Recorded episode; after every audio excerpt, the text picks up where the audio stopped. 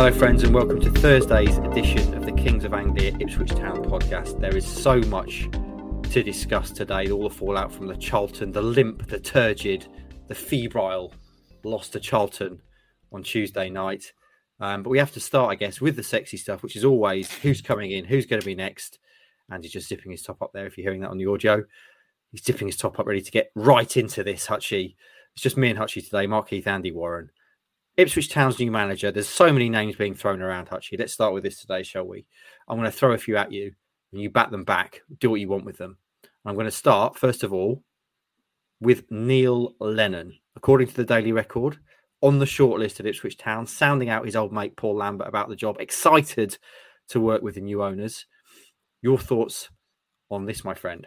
Uh, firstly, I'll apologise for the zip. Um, I had too too much of my wispy little chest hair was poking up over the top of the, the microphone, and nobody needed to see that.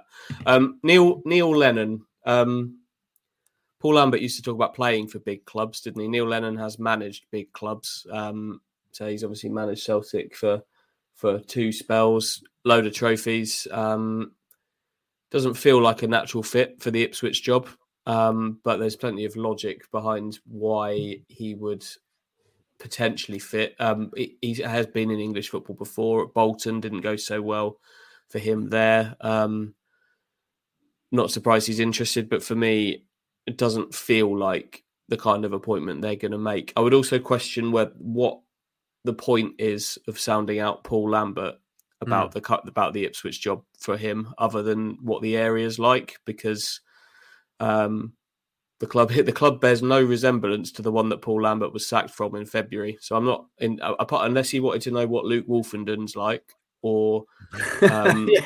or whether Myles Kenlock should be brought back into the squad come come January. Um, there's not really much relevance in talking to Paul Lambert at the moment. Paul lives still lives down here, lives locally, so he could potentially be talking about could I come and stay with you for a bit if uh, if I do get it to get started. But it, I don't know. I, as much as you have to respect what he's achieved at, at, Celtic and how big an atmosphere that is there and how much pressure comes with it. Clearly, he clearly he's been able to handle that and be successful. It doesn't feel like it doesn't feel right like one that they would um, hmm. poten- potentially be looking to to do anything serious with. Okay, Hutch's view on Neil then. Let us know what you think. Next one up is the one that everyone's getting excited about. Mick Mills was talking about Frank Lampard after the game. Um, apparently, I'm, I'm told on Tuesday saying what a perfect fit he'd be for Town, what a perfect fit Town would be for him. Football Insider reported that Town have sounded Lampard out already. Um, I will say at this point, usual disclaimer with these rumours. Um, there's obviously going to be a lot of them, and you always have to consider the source and and what their kind of end goal is. And with with sites like Football Insider and Football League World and others like that, they are entirely built around page views. So they need to grab traffic, and thus it's not necessarily a surprise to see them pulling out the big names and linking them and doing stories about them. So just consider that, friends, when you when you look at these stories. Um, so take it with a pinch of salt. I'm saying, um, but Frank Lampard, he's in he's in the betting, therefore it's valid for us to talk about it Hutchie. Stu's already told me it's utter nonsense. Frank Lampard is not going to come to town. What do you think about Lampard? We've had this chat before when he was linked with the Norwich job. And I mm-hmm. think your mm-hmm. words to me after that didn't work out. You said to me, "I don't know what sort of job he thinks he's going to get." Yeah. Um. So, what do you make of Lampard and, and Ipswich Town? Yeah. First off, off the bat, I think the kind of available evidence is that it's really unlikely, isn't it? I've just noticed what you're wearing, by the way. You've got your uh, you've got your Paul Lambert policeman uh, honey badger hoodie on. Yes, yeah. um, haven't seen that for a long time. I thought I'd wear um, today. It seemed apt.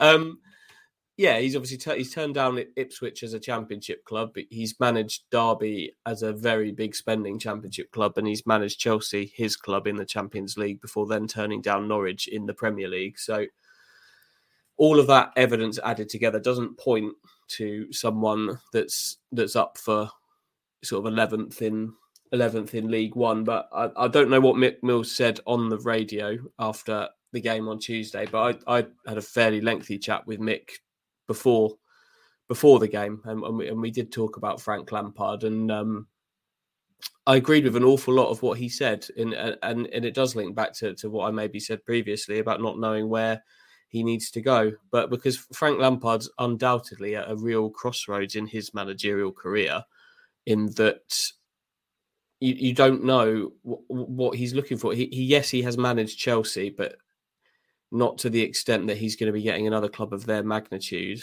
Mm. Is he going to want to go to? And I don't know if Mick used this example on the radio, but the, the example Mick Mills used is: is he going to want to take the Southampton job, for example, because what what what is there to do at, at Southampton? Currently, Frank Lampard has has nothing on his football CV other than having managed the two clubs that he's managed. Say he takes the Southampton job if that was available. The upper ceiling of that isn't to go and win the Champions League or winning cup, cups and mm. trophies, and he'll just be judged against other Southampton managers. Is that going to get him where he wants to go? Maybe not. Championship is a really difficult one. Um, he's obviously had a go with Derby, a lot of money, didn't get it done. So is I think Mick's logic is is is Ipswich a place to go to kickstart your your managerial career? You you will be backed, obviously. The, the, the, the ownership here has changed. It's not Marcus Evans who is who he was rejected previously. Could you could you go to Ipswich and get what for want of a better expression, you could kind of describe as a cheap promotion on your on your CV, and then just serve a bit of a reminder to people that actually, um, obviously, that promotion is easier said than done. We have seen Paul Lambert, and then we've seen Paul Cook try and get it and hmm. fail. Mm. Um, not that Paul had Paul Cook had a full season to try and do that, but if if Frank Lampard could come to Ipswich, maybe not this season, given the state that it's in, and get a promotion, kickstart his career, get a promotion on his CV, does that change the view of Frank Lampard? Because I don't know. How do you see Frank Lampard right now? Well, how do you when you look at him? What do you see? I see a legendary player who yeah. hasn't really done a lot in management, and you yeah. would argue that has got those jobs because of his legendary playing career. Um, I mean, he did all right at Derby. He would never have been Chelsea manager was he not called Frank Lampard. Um, but you, you know, everyone you speak to about Frank, he's a very intelligent young man, isn't he? Obviously, loves the game, knows a lot about the game, and importantly, I think for for a job like Ipswich Town and the situation they're in at the moment, he immediately would command respect because of what he's done in the game. He's not walking into a dressing room where people are going to be going, "What do you know, mate?" You know, the old Paul Hurst effect. Frank Lampard walks into a dressing room and tells you he wants this from you in League One. Who are you to argue? this is exactly. Frank Lampard. And that's part of, I think, what you need at Ipswich Town. Straight away, you need someone to be able to walk in that dressing room and command respect, um, and and kind of rally the players around a kind of a someone, you know, this kind of leading figure in the dressing room. And I think he would have that straight away. Whether or not he's actually a good manager, I don't know. But I think there are certain elements of this job that would appeal to him. Yeah. I mean, clearly it's it's yes, Ipswich Town are in League One, but they're not really a League One club. It's not really a League One setup. And in terms of the way Ipswich Town are regarded in the football pyramid, they're not, you know, they're not like a League One. Ipswich Town are still a big, appealing football club. So it's not like he'd be going to manage Cheltenham in League One. It's Ipswich Town.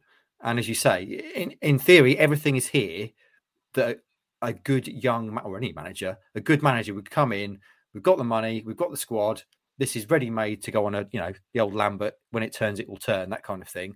To go on a, an excellent journey upwards through the leagues, like you say, potentially a cheap promotion in League One, get into the Championship, then be competitive there with owners who are really passionate about being successful and want to get into the Premier League. And eventually, whoever comes in could feasibly be the man that turns Ipswich Town around and takes them back to the land of milk and honey, the Premier League in three, four, five years, whatever. That's that's the the perfect end goal, isn't it? Yeah. So if if you know, I can see that being appealing to someone like yeah. Lampard.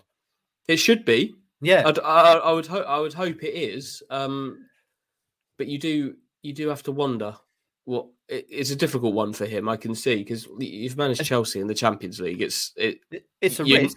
It's a risk because if he comes here and it doesn't work out and he goes the way of Paul Cook, then where do you mm. go? You've just been kicked out of a League One club with loads of money and didn't get it done.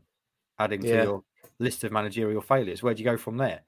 So it's definitely a risk, but equally, I can see there being an appeal. Yeah, I can. I, I can too. Um, I, I, think it should interest him. Whether it does or not, I I don't know. Um, and I would think I would I would also hope that Ipswich are that what was the expression sounding out. I think that that report said whether whether Yeah. we're happy with that report or not. Again, I don't know, um, but I would hope they are sounding him out because Mark Mark Ashton is conducting, in his own words, an extensive manager search. So Hmm. you can he can get to Frank Lampard, of course he can. Um, he's had that Mark's had ambitious kind of manager targets before at Bristol City, um, and I'd, I'd hope he's I hope he's at least having those conversations. Where, whether they turn into kind of a mutual and mutual interest for anything to happen, I don't know. But uh, from both parties, I think that there's absolutely enough there to to have serious conversations about it. We'll see. Shall Shall we put Lampard in the bin kind of more, more realistic slash enticing than Neil Lennon at this stage? Then Hutchie. I would say so. Yeah, on both from both. Yeah, from both sides probably. Um, Okay, fine. So clearly, at the moment, there's a lot of rumours out there. Not entirely clear who's who's applied for what. We do know, however, the next person has definitely put his hat into the ring because he's talked about it. A hero of Ipswich Town, famous for his swan's eye, Shefki Kuqi Hutchie. We know he's in the mix because he told us. Your thoughts on this one? Shefki's been Shefki's been looking for his first job in English football for for several years now. Um, previously applied for the town job in 2018 when Mick McCarthy left. Uh, before Paul Hurst came, he, he full full disclosure, I met I met Shefki around that time in a in a where were we? Some hotel somewhere, fairly fairly locally to here, and um, he gave me the full kind of spiel of what he would present to Marcus Evans, and, and it was impressive. It was it was impressive. Um, the level of detail that he'd gone to. He had a he had a an interesting coaching team lined up at that point. There were there were there was one coach. I think his name was Jonathan Hill, who uh, um, had previously been high up in Manchester United's academy. Was a highly regarded coach at Fulham at the time. That he was part of his coaching setup. Whether that's still the case, I I don't know. Um, I've not not spoken to him this time around. There was a sort of a fitness guy who had worked with um, with the late Kobe Bryant for a long, long time in kind of strength and conditioning wise. Um, Finnish guy, I believe, um, was also ready to come, um, and I, I was impressed. I was impressed with uh, with what Shefki had to say because anybody that saw him play would have seen a sort of a chaotic footballer um, who Matt, who got the job done despite appearances. Um, this is a, very much a case of substance over style with him. And you, you never know. I'd not met him previously. You don't know what to expect from people, but actually, he's a very intelligent, very, very intense, thoughtful man who had got a real good, good plan together. Um, sadly, though, since then he, he's been linked with like League One and League Two jobs, but has has got nothing in that time. Um, he's not managed in that period. He'd previously managed in Finland, so for that for that reason, I'd, I'd be very surprised if uh, if that was one that was seriously entertained by Ipswich at this point, link, links or not, um, Mm. to the to the club previously. But as a manager, he's I would say he's re- he's got something to offer somebody somewhere at some point, and I'd love to see him get a chance to do that. Uh, I just don't think right now that's what that's what Mark Ashton will be looking for. Yeah, it's not happening at town now, is it? You can see that being one for further down the line if he goes away and gets some experience somewhere else, maybe, and then has success and then comes into Ipswich Town as the former town hero a bit further down the line, perhaps. Um, I'm sure that will be a popular appointment, but he needs to get success first of all on his managerial CV before he comes somewhere like town. I think. Um, should we talk about the betting odds, Hutchie? Because they're Yep. They're strange, aren't they? Um, Yeah. up and down and all over the shop. At the moment, as it stands, Neil Harris is the favourite, with Marc Bircham second favourite. And we know Mr. Bircham was apparently at Charlton on Tuesday, making a bit of noise about it on Twitter, which I'm not sure is the activity of someone who is actually seriously in with a shout of getting the job. not sure that's how you conduct Mm. yourself. Um, what are your thoughts on on the betting odds and, and Harris and Bircham and the like? Um, the betting odds are a funny one because at, at the best of times, it's a volatile sort of market um, where not an awful lot of, particularly on a market like Ipswich Town, not an awful lot of money is required to change those odds quite Mm. spectacularly.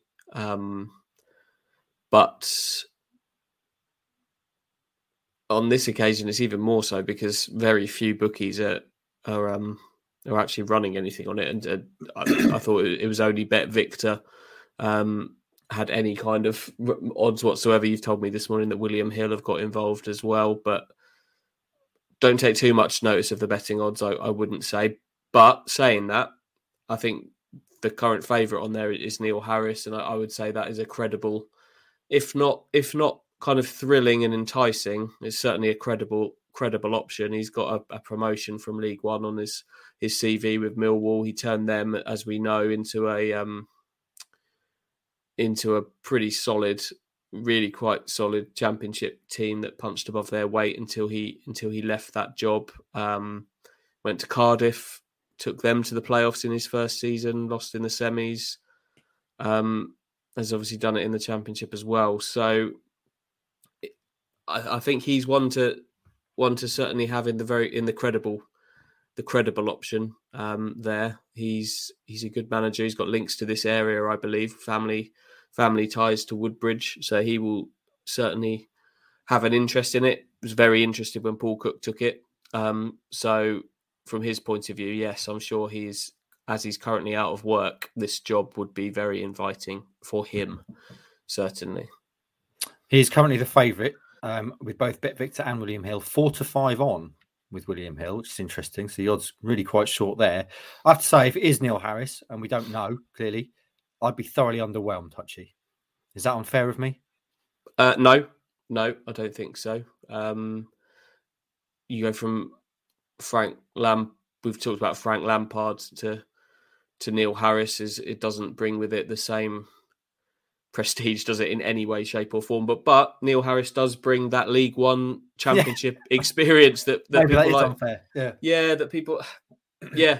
That ultimately, ultimately, you want a manager that's got the substance, haven't you? That's gonna that's gonna deliver. And I, I, I kind of Lamp, Lampard aside, um, there are no kind of thrilling candidates at, really at, at all. This isn't a glamour a glamour stakes, but maybe that's not what it needs. It, mm. I don't know. It, it, it needs a, it needs a solid pair of hands that's going to get this team playing properly. Um, so I think Neil Harris could do that, but I, I do accept that he wouldn't be uh, he wouldn't be one that would set the pulses racing. He'd have to prove it um, from the off, wouldn't he? Whereas someone like yeah Frank might um, might at least would generate that buzz to kind of ride off at the start it's a terrible example, given how it turned out. But obviously, the you, you compare the Lampard to Roy Keane, wouldn't you? When when Roy yeah. Keane was appointed, um, remember how exciting that was. You know, literally a football icon coming into the club to be manager. He was going to shake it up. We were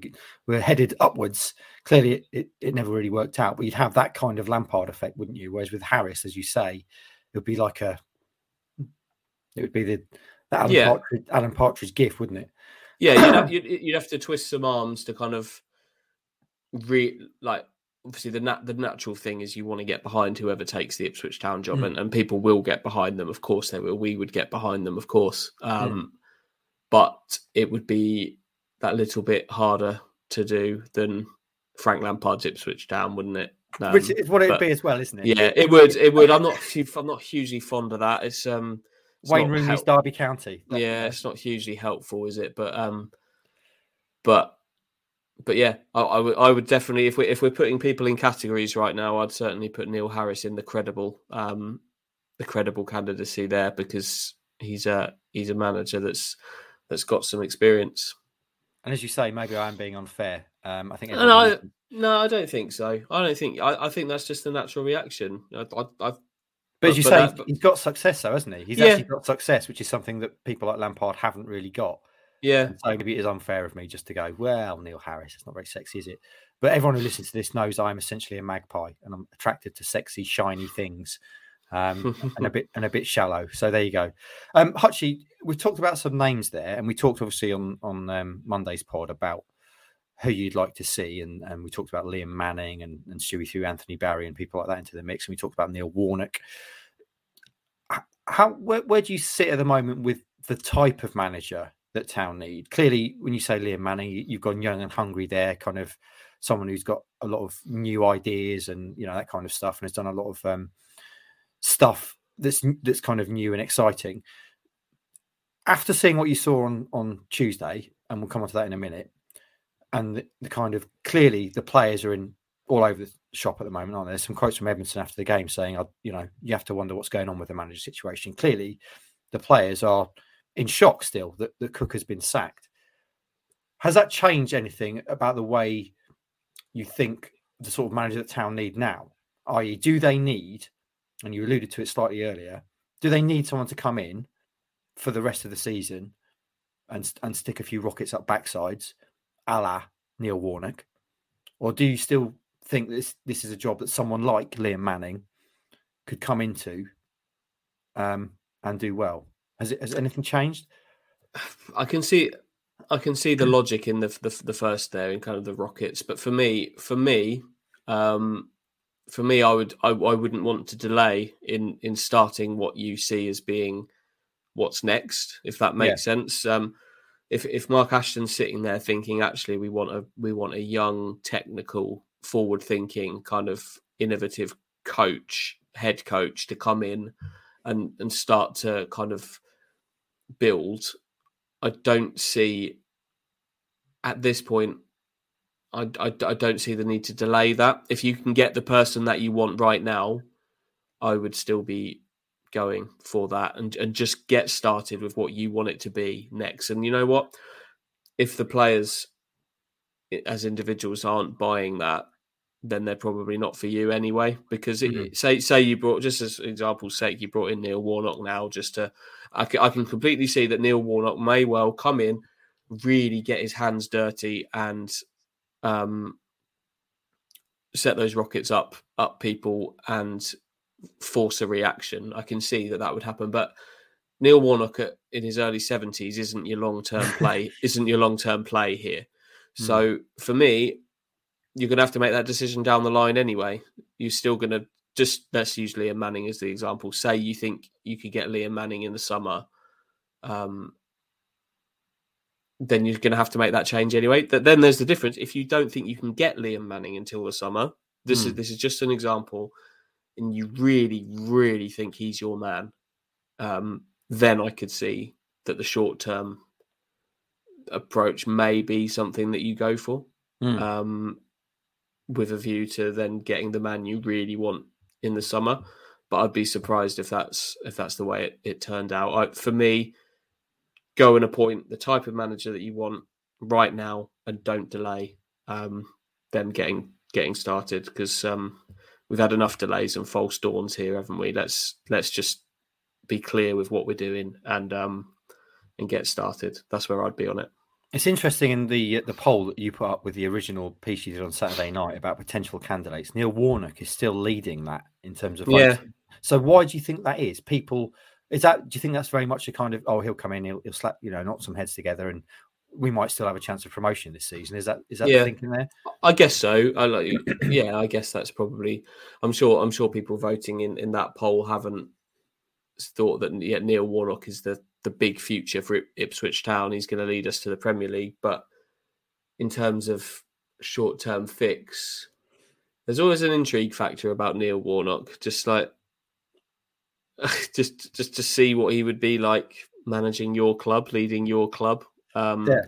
So I guess that's maybe where that that's come from, and maybe the also that actually a realization that it, it, Ipswich are mid-table in League One, and that mm. some of the other candidates aren't particularly exciting. Like Neil Harris, for example, I don't know the percentage of voting that he got in that, but um, I can't imagine it's hugely high. Um, and there are a number of characters in that sort of piece, the that original piece. I think there are eighteen in there that that a lot of them aren't. They're not going to get your pulse is racing because they're League One football managers. Maybe Neil Warnock was just that.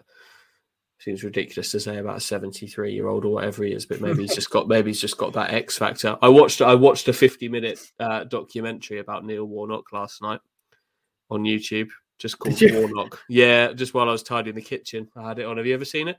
I haven't. No. It's it um, um, yes, it was really good. it was really good. Quite clearly produced produced at the request of Neil Warnock. Um, it was very much a look at let's let's see how good I let's show everyone how great I am. Um, pieces from the from like 2004 kind of time. There are some very funny, some very funny moments in it. um, I recommend watching it. There's there's one moment where at the very beginning he talks about this is a massive tangent. Are you okay if I'm if I keep going Of with course, this? yeah. So there's one moment. There's one moment at the very beginning where he he talks about kind of his dressing room superstitions and his rituals, which by the sounds of things he's got quite a lot of them. And one of those things is that he um he he lets the team go out onto the pitch, or sends all of his coaches out at the start of the game as well, but then hangs the complete opposite to Paul Cook, who goes out first. Neil Warnock then stays in the dressing room to have a couple of minutes to himself. Um, and, and he lists the things that he does in there, and he just says, "Have a little think, have a bit of a rest, think about my family, then pop to the toilet, and then just goes, I don't do anything untoward. There's nothing. There's nothing untoward in there. and then, oh, and then, and then he just goes out again. He's um, yeah, he's a he's a fascinating guy. Um, I'd, I'd recommend that if you, if you've got Neil Warnock on the brain, just type in Warnock documentary into YouTube. It's quite funny. We should also stress because there will be people going, Andy's Andy's watching documentaries about Neil Warnock. Uh, he must know something. Um, no, it's not it's not Hutchie seeking a, an insight into the next Ipswich Town manager. It's just because that's what sort of thing you like watching. It- fair enough. I, I I also um it, it was discussed quite heavily on a, another football podcast I listened to, which I'm sure lots of people listen to that also listen to us the quickly Kevin podcast. They uh they watched it and talked about it recently, which I listened to on the way home from Charlton on uh, on Tuesday night. Um so yeah, I've had a lot of Neil Warnock, but it's not in any relation to the Ipswich job whatsoever. I just I just find him fascinating. Do you know how I see Neil Warnock's if if it does come to pass that he comes in, how his reign would be at Ipswich Town? Do you remember that advert where the uh, the grown man goes around slapping people in his garden? Yep. It was uh, some I can't even remember what it was for now, but that's that's how I see Neil Warnock's approach to the town job. Just, just wandering around giving, giving backhanders to people.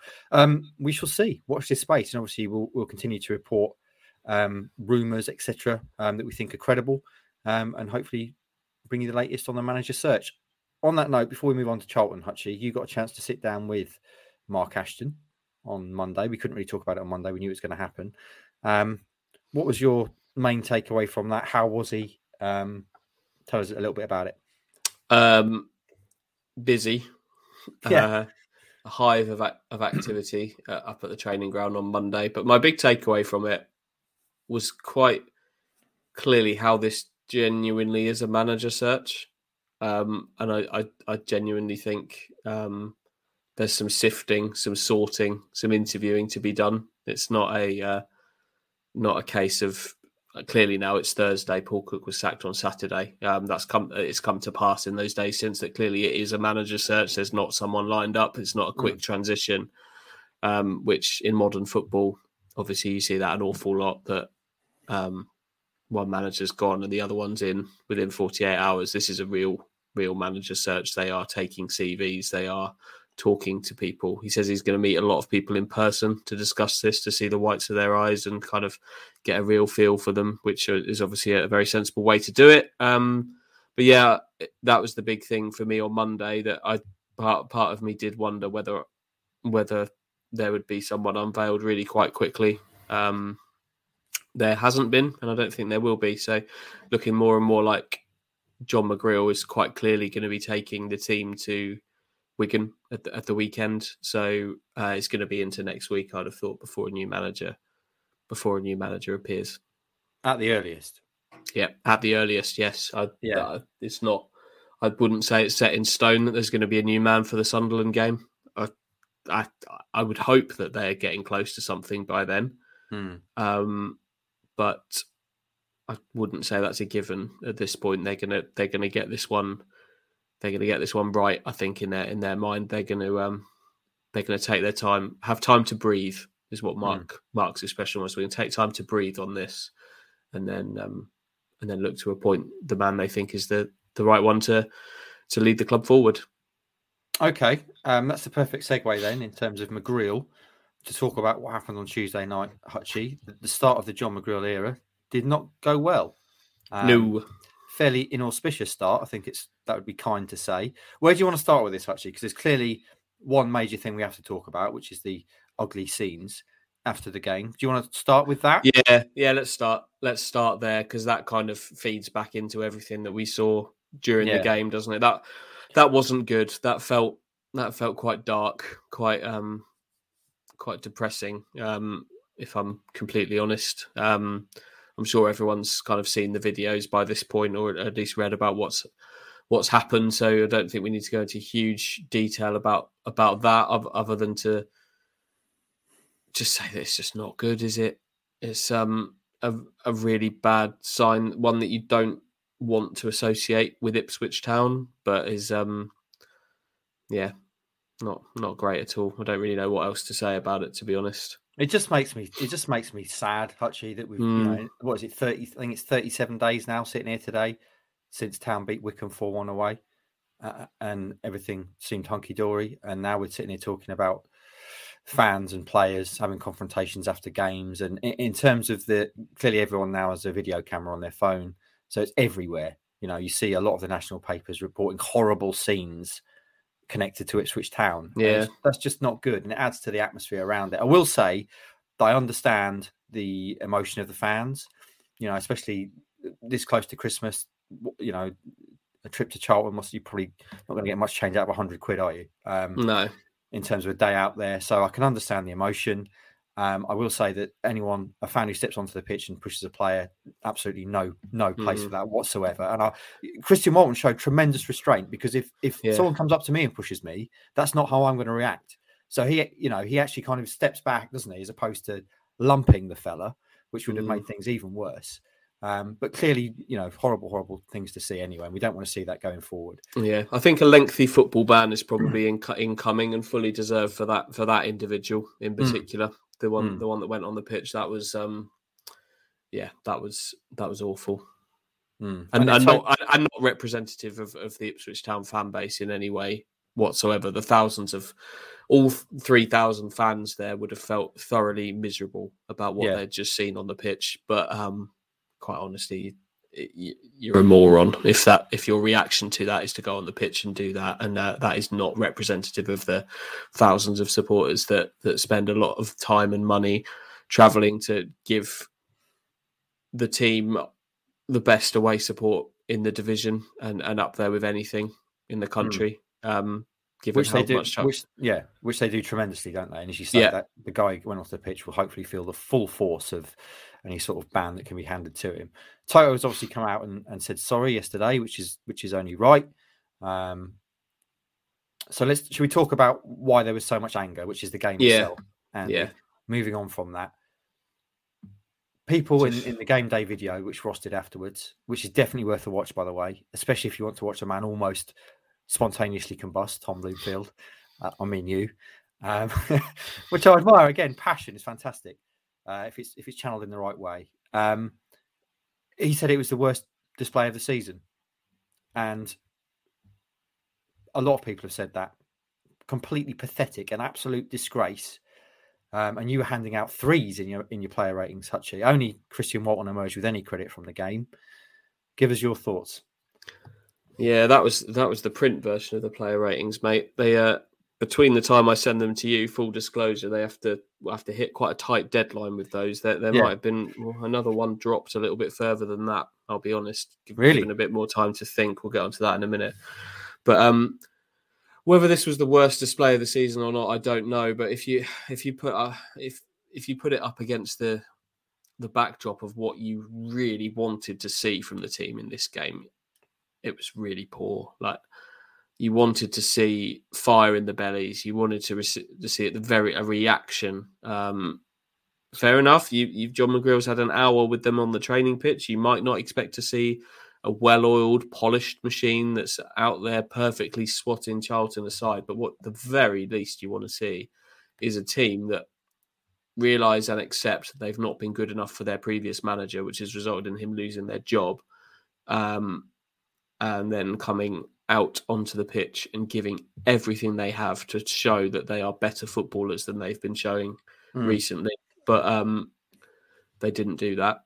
Um, and like you say, Christian Walton is the only the only one that comes out of that game with any kind of credit whatsoever, um, because he stopped that being four or five nil.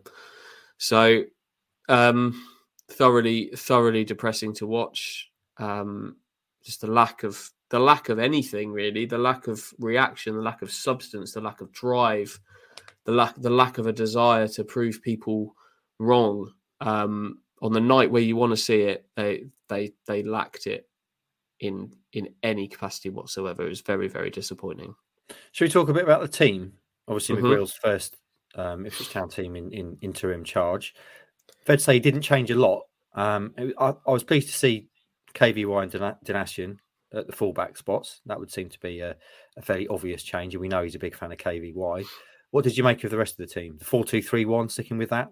that kind of thing. Yeah, I said on Monday I wasn't expecting the wheel to be reinvented because uh, John, has used those systems previously. The players have been trained rigidly in it for months, so to to to suddenly go away from that system in its entirety um, on the back of an hour on the training pitch might not have been hugely hugely sensible. The tweaks were there, like you say. Vincent Young at right back surprised me a little out of the two because John John McGreal has had had success with Kane um, as the left back, um, and Janoy Janoi struggled at left back positionally a little bit. I think he uh, he caught himself very narrow at times, and um, I think it was him that was playing on side for the the first goal. Um, I would have had them the other way round. I'd be interested to see if there's a switch for for Wigan this weekend with them. But I thought Kane did did okay out of out of um, the rest. Um, he had some moments getting forward. Janoi not so much from the left flank. I would be swapping them back. I think. Um, but away from that, it was it was the side in many ways I I expected. Really good to see Edmundson back in in, mm. uh, and he's one that had what a better performance than some of the others. Um, but yeah, the bit the, the attacking three just what didn't really function. Like at times, I, I, at times I looked at it and thought that Scott Fraser was kind of tucking in a bit more into more of a four three three. Um, but it's those differences between that and a four two three one are so subtle they're not even worth mm. Worth discussing. Um, but they just didn't. The midfield just had nothing against the the, the busy physical um, energized Charlton midfield. The Ipswich one is the root of the the root of the problem in this game, and um, yeah, they just never got never got going. Bonne didn't have a sniff up front. Got caught offside whenever he did try to get a sniff of anything. Um, just didn't function. And after a 20 minute period where they, they looked okay at the start, they came out, got on the ball. Fraser got on the ball quite a lot in the first 20 minutes. And I thought, you know what, this could be, he could be their route to goal again tonight. Mm. Um, but after that 20 minutes, it faded away. First goal for Charlton, nothing, nothing in response. So um, pretty lifeless. They're still missing the boy third degree, aren't they? Macauley Bonne's, yeah. boy, Wes Burns. Yeah, just an outlet, isn't he? He's he's, mm. he's pace, he's intense. He um, you talk about maybe like the rest of the team lacking an identity. Wes Burns doesn't. Like, I think whatever football team you put Wes Burns in, he's going to play he's to play the same way, whether it comes off or not. There will be times where it doesn't. We've seen we've seen games where it doesn't for him, but he he's direct, he's quick, um, and that's what he's going to do for you. And they're missing, mm. they are missing him. I think. Mm. Who was the player that dropped in the, official print ratings? Sam Morsy. Um, he dropped because he was a three, I think, in print. Yeah. So he dropped to a two, did he? Yeah, um, some caveats in there, and I, I, don't mm. think he was hugely worse than anybody else on the pitch. But that man's the captain of the team. Mm. Um, that sort of Kylie Minogue vibe um, of, of player ratings on the night where you want to see the captain leading from the front and really, really putting the foot down and um, mm. Driving something into his team and driving his team forward. It, it just it just wasn't there. I was very, very disappointed in Morsy's performance on um, on Tuesday night. You want you want so much more from your your captain in the really the really tough moments. Fair enough. You're going to have bad games. You're going to have games where you're not you're not on it. You're not on the ball. You're not you're giving away passes. It's going to happen. However, he seemed to lack kind of the basic drive and and will to to to lead that team. And mm. um, that was really that was really disappointing because they needed those players to stand up for them. John McGreal needed those players to stand up for them big time on on, on the night, and it and it didn't it didn't happen. Mm. Morsy's an interesting one, isn't he? Because of all the players that Cook brought to the club, you'd say he is the Paul Cook player. Yeah. Brought in to be the captain. Essentially, thought he was coming here for a, a one a one season tour of League One, lead the team up, and clearly it's not working out for him. So you do wonder where his his head's at now. The manager he loves, who brought him to the club's gone. The club are struggling in the middle of League One. Promotion looks increasingly a long shot this season. Mm. Interesting, very interesting with Sam Morsy. Um, and hopefully he'll turn it around because he, he, strikes me as a sort of character who is a combative, kind of wanting to prove people wrong sort of guy. So fingers crossed we, we see better from him. Um, after the game, Hutchie, I think it was you who spoke to Edmundson, wasn't it, after the game?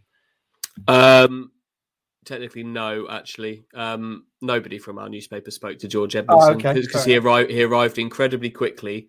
Uh, my, my mobile phone was within uh, about 12 inches of of George Edmundson because I was still finishing off to the player ratings to hit the newspaper deadline. So I sat at the back with my laptop on and just left my phone running on the table while Fair Brennan enough. Woolley spoke to him. So so George Edmundson did speak, but yeah. and I was and I was in the room, but um, sadly newspaper deadlines meant I I was not involved in the conversation.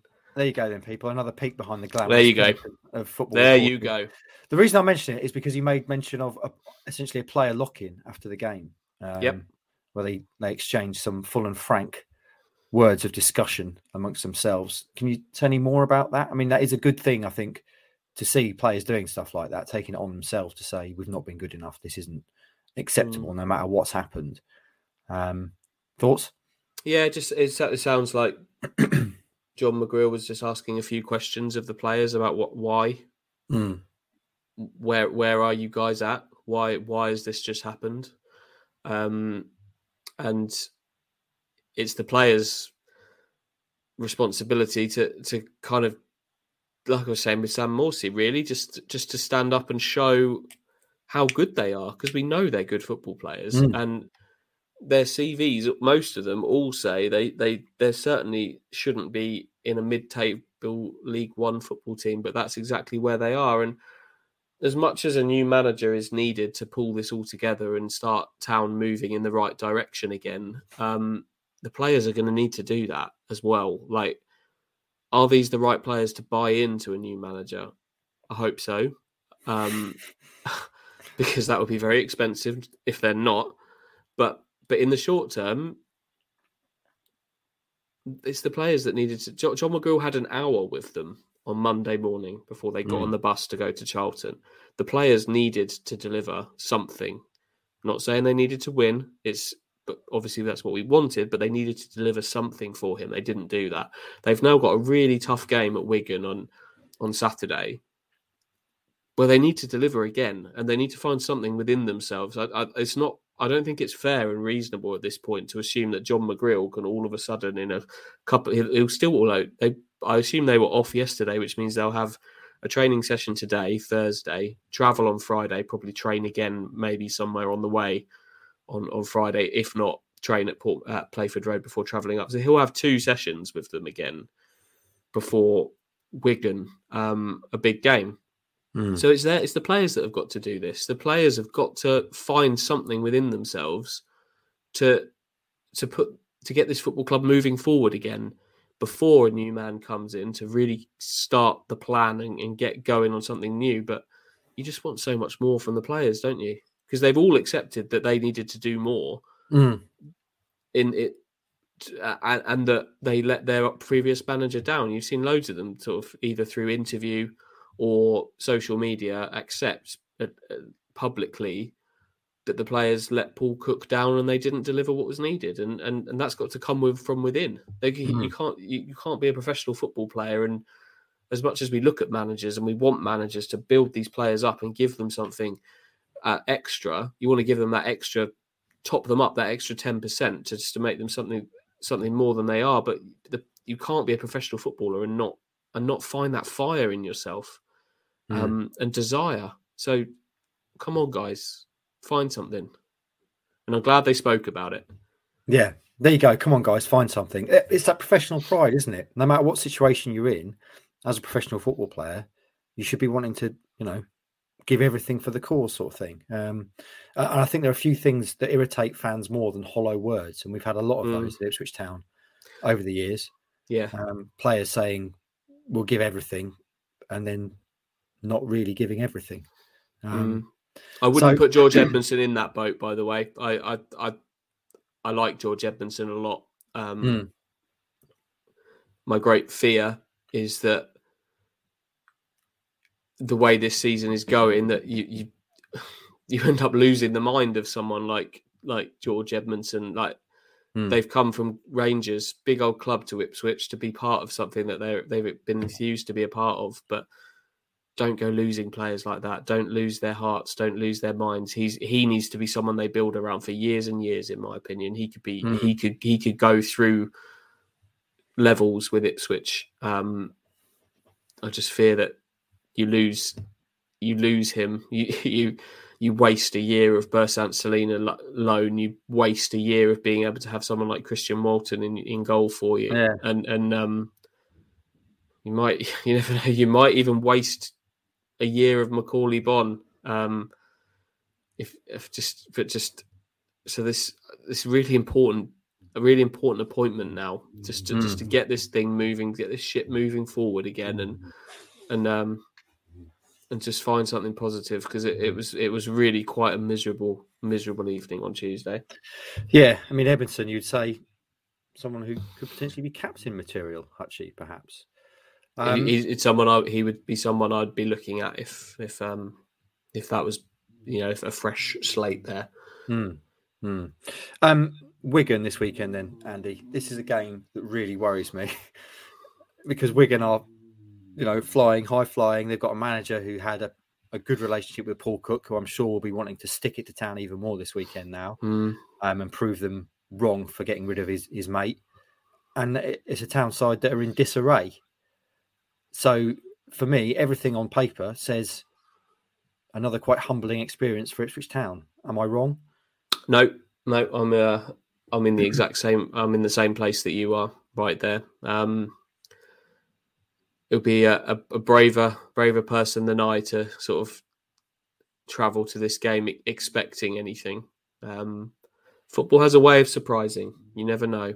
You never know um, because the players are good enough to beat Wigan. Mm. That's it, that they are good enough to do it. Um, but it's going to be quite quite the response will be required from from what we saw on Tuesday night if they're going to be able to do that on this particular occasion. What can McGreal do to try and shake things up? Um, your partner in crime, who's not around today, has had a, a, day off. I think he was pretty sleepy after Charlton. He told me he got into bed at 4 a.m. Um, on Wednesday morning. He's written something about five players who could change or help change Town's fortunes at Wigan, topped by a certain Mr. Norwood, who you yep. spoke to, to, to Mark Ashton about on Monday. Um, should we talk a little bit about that and some things that McGreal could do, players that he could bring in? What would you like to see? That type yeah. of vibe.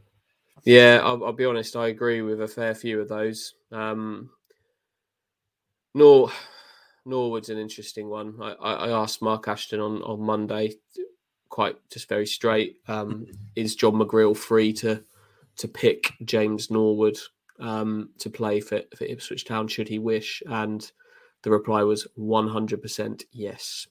So um, I think it's notable that he's kind of started to work his way back into match action. He's been playing and scoring for the under 23s um, in the last in the last couple of weeks. Um, and he is a striker, a player who, whenever he's on the pitch, sometimes too much, but he all he always comes with kind of some inner hype that he, he's he's up for it, and I think he would be very up for this game.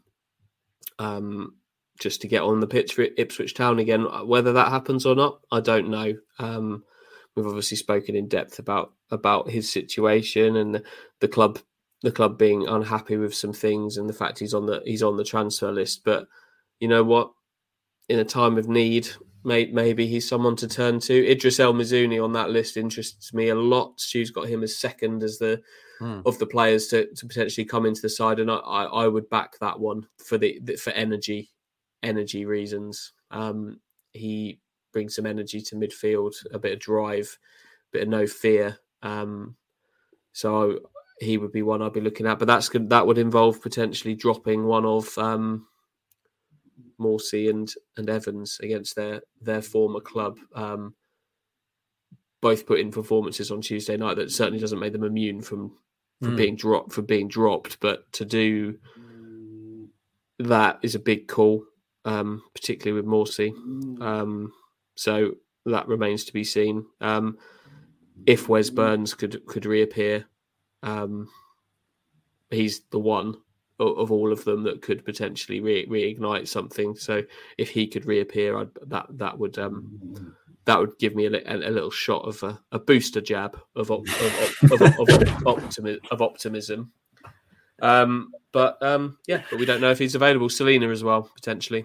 Um, should he be available? We'll we'll find out a bit more about that today, hopefully. Okay, Hutchie. So um, I want your team what are you doing? So you, you obviously you're sticking with Walton, you're sticking with the fullbacks. Are you taking Toto out of the, the frying pan for a bit after what happened? Um, you need to see where his head's at. Um, that's a that, that's an internal call. Um, footballing wise, I I'm not gonna I'm not gonna rush towards Cameron Burgess. Um, mm. I would have Luke Woolfenden ahead of Burgess in a in a pecking order for me. Um, so if if Toto's head's not completely there, which it may well not be after that on Tuesday night, that's that's tough for for Toto to take. I um I can imagine that's something that isn't hugely easy to deal with and just process straight away. So it may be that um maybe go Woolfenden and, and Edmundson with I'd switch the two fullbacks around as well and go Janoi at right back and Vincent Young at left back. Um mm-hmm. I would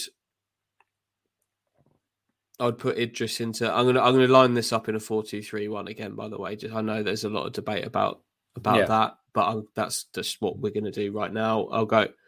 I'll go El Mizouni, and I will go with Sam Morsy again. Um, in the real hope that you've got a real message to him over the last mm. few days uh, back at his former club. I'd pair those two. I'd hope that Wes Burns is available to play on the right. Um, I would hope that Bersant Celina is available to play at the 10, and I would put Conor Chaplin into the team as well. So I would, if all things being well, I would um, change the entire three behind the behind the striker. Um, tempted to go with Joe Pigott. Mm, that's interesting. This might be the day. Um, not with any strength of feeling. I'm not desperate for Macauley Bonne to be dropped, but something fresh. Hmm. Um, or James Norwood. Now that would be a statement, wouldn't it? Uh... Yeah, I can't see it. I can't see him jumping ahead of both of them. I can't. No. I can't see that. I can see him being on the bench. Um, and he absolutely, he absolutely is, as you say, though, the sort of character you'd want in this sort of game, isn't he? Um, I know, on the pitch, yeah, yeah, in terms of baggage and, and background and stuff. But Town in a kind of beggars can't be choosers sort of situation yeah. now. And if you've got a player who can bring that fire, which he, you know, he definitely does, the energy um, yeah. That he does. I mean, you, you, get the feeling if Norwood played on Saturday, he'd either score or get sent off. or ping his ha- or, or ping his hamstring because he's yeah. given because he's given far too much. Something would happen. I don't think you'd get. A, I don't think you'd get a quiet ninety minutes out of James. Hmm something would happen. I if he, I can't see him jumping ahead of Bonne and Pigott mm. to start a game. But um, part of me thinks Joe Pigott might be that might be the way might be the way to go for this game. Interesting. And you're starting there, Chaplin on the left. Are you ahead of Edwards? Is that? Uh, yeah. Yeah. yeah, and but, but him and Celina, I feel him and Celina are fair, fairly interchangeable. I'd probably actually start with Celina on the left and um, and Chaplin as the Chaplin 10. The 10 Chaplin as the 10. But they're fairly fairly interchangeable for me in those two in those two positions. But if if they're fit, that is with Chaplin and, and Burns, we don't know. Um, maybe we might get some more answers from from John McGreal on this one, um, just to know where those guys are. Um, But we need to see something, don't we? Even if Town Yeah. don't come away with with a win or even a point, then we need to see some sort of fight, reaction, Yeah, willingness to put it all on the line, sort of thing, don't we? So, yeah, absolutely. okay, I'm not going to ask you for a prediction because I think we both have a bad feeling about this one. But um, let's let's hope Yeah. we can predict some sort of reaction from Town. Hutchie, um, I haven't asked you about this in in pre-production, so I don't know if you've got one. But million pound picks would normally be in play for this game. Yeah. Have you got Have you got anything? Um, I don't want. I don't want to bet You can't bet on Town to lose. no. against Ipswich. No. Um, can I? Am I allowed to back a Wigan player to score a goal in this game? It's your money, mate. Yeah, I'm just going to look up the odd. I'll be honest, I haven't got anything prepared. I'm going to, but I, I think Will Keane is going to score for Wigan in this game because he is That would fit. he he is playing. Uh, I think he's enjoying. It's fair to say he is enjoying himself at the moment. I'll just look up the odds for that. Uh, I think Will Keane may may uh, may find the net. He's playing as a bit of a number ten, withdrawn up um, up top, um, and yeah, I think he. Where's my million pound picks little file gone? I can't even remember how much is in the pot. I've got that that little care about my uh, my huge amount of money. 800 grand is in there at the moment. hmm Uh, Will Keane to score any time is two to one. So let's go fifty thousand pounds, hundred thousand, hundred thousand pounds, hundred thousand pounds returns three hundred. So uh, would put me back on the square million if he scores. Okay, so something to look forward to there. Yeah, right then, there's your million pound pick. Will Keane to score. Is he is he in scoring form? Hutch, you say he's having fun. I don't really know the stats. um, uh, he's scoring. He is scoring goals on a consistent basis. He- He's um, yeah. he- I'll just look up how many he's on for the season, but he's he is scoring goals and he's contributing. We know he's got that deft touch that can bring others. He's got nine for the season so far. wow. Okay. Um, so he's you know, it's pushing Macauley Bonne levels, isn't it? He's got Mm. he's got he hasn't scored in his last two, but has scored scored three in the the three league what a goal each in the three league league games preceding that. And um, during that time, he's become a full international as well. He played. He's now a Republic of Ireland international. Um, in, in the last couple of months, so he played against Cristiano Ronaldo for Ireland, I believe, uh, in the last window, uh, international window. So, yeah, he's in a good he's in a good place. nice. Has he still got the ponytail? Yeah, little man bun, I believe. Yeah, I think he's um I think he's still rocking that. So good It's luck to inevitable, him. it's inevitable, isn't it? That he's going to score on Saturday. Sadly, um, I think you're probably going to be reaping some cash there. Um, just Mm. uh, before we before we head off today, uh, in terms of the Wigan stats and, and lineups and stuff, keep an eye out for Ross Hall's meet the opposition bit that he does every week. It's really good. He, he speaks to either a fan or a, a journalist who covers the opposing side, talks about players to watch, how they're going to line up, the kind of story of the season so far. It's it's really good um, watching. So keep an eye out for that, and obviously keep an eye out for the fan social, which will be out at some point tomorrow, Friday. And that's going to be a lively one, no doubt, after everything that's happened. Um, Hutchie, any other business before we take our leave and I do my usual rambling, shambolic outro? Um, other than just to note that as of about an hour ago, um, Jack Ross is on the market, been sacked by Hibs. We've talked about him before. Um, my gut reaction is that that might actually be something that Neil Lennon would maybe be drawn to a little bit He's- more than it. he's been been, there before, before. He he? has Yeah. been there before, but he's also been at Celtic before. So he, I think he went Yeah. Celtic, Hibs, Celtic, um, back to back to Hibs. But um, yeah, he uh, he was one, wasn't he? He was the other one that made the final two before Paul Hurst got the job. So um, yeah, he actually started really, really well at Hibs. So I, I, I'll, I'll be honest, I don't follow their fortunes hugely closely, but I know I know they started incredibly well under him. So things must have gone pretty, uh, pretty bad. Things didn't really work out for either of those two, did they, Hurst or Ross? No, they did work out for the other men that well, the other man that was interviewed that never really gets talked about is obviously Lampard was one, and, and Graham uh, Graham Potter was the other, who, who uh, of those four has certainly done uh, done incredibly well for us for himself. Familiar story. Right then, friends. Um, thanks for listening today. Uh, do leave us a five star review on iTunes again because it helps us um, get more listeners, get more people subscribing, helps us visibility wise in the charts. We've had three new ones, which is great since we last spoke. Um, so much appreciated. And if you do enjoy the show, do leave us a five star review. That's great. Follow us across all the social medias on Kings of Anglia, YouTube, Instagram, Twitter, Facebook. Uh, and also remember to support our sponsor, Manscaped. Use the code KOA at manscaped.com for 20% off and free delivery on everything on their website, particularly useful whether you're looking for yourself or Christmas gifts as we're coming up to the festive season. Probably in the festive season now, I think it's fair to say. Um, and there we go. There's another KOA pod in the bag. Once again, lots to talk about. We've thrown some names around. We've talked about the fallout from Charlton, and we've also talked with some trepidation about the trip to Wigan. Hopefully, we're wrong. Hopefully, we do see something which brings back points from Wigan this weekend. Time will tell. Enjoy your weekend, whatever you're doing, and we'll speak to you again next time. From true crime to football, Brexit to Cokeville. For more great podcasts from Archon, head to audioboom.com slash channel slash Archon.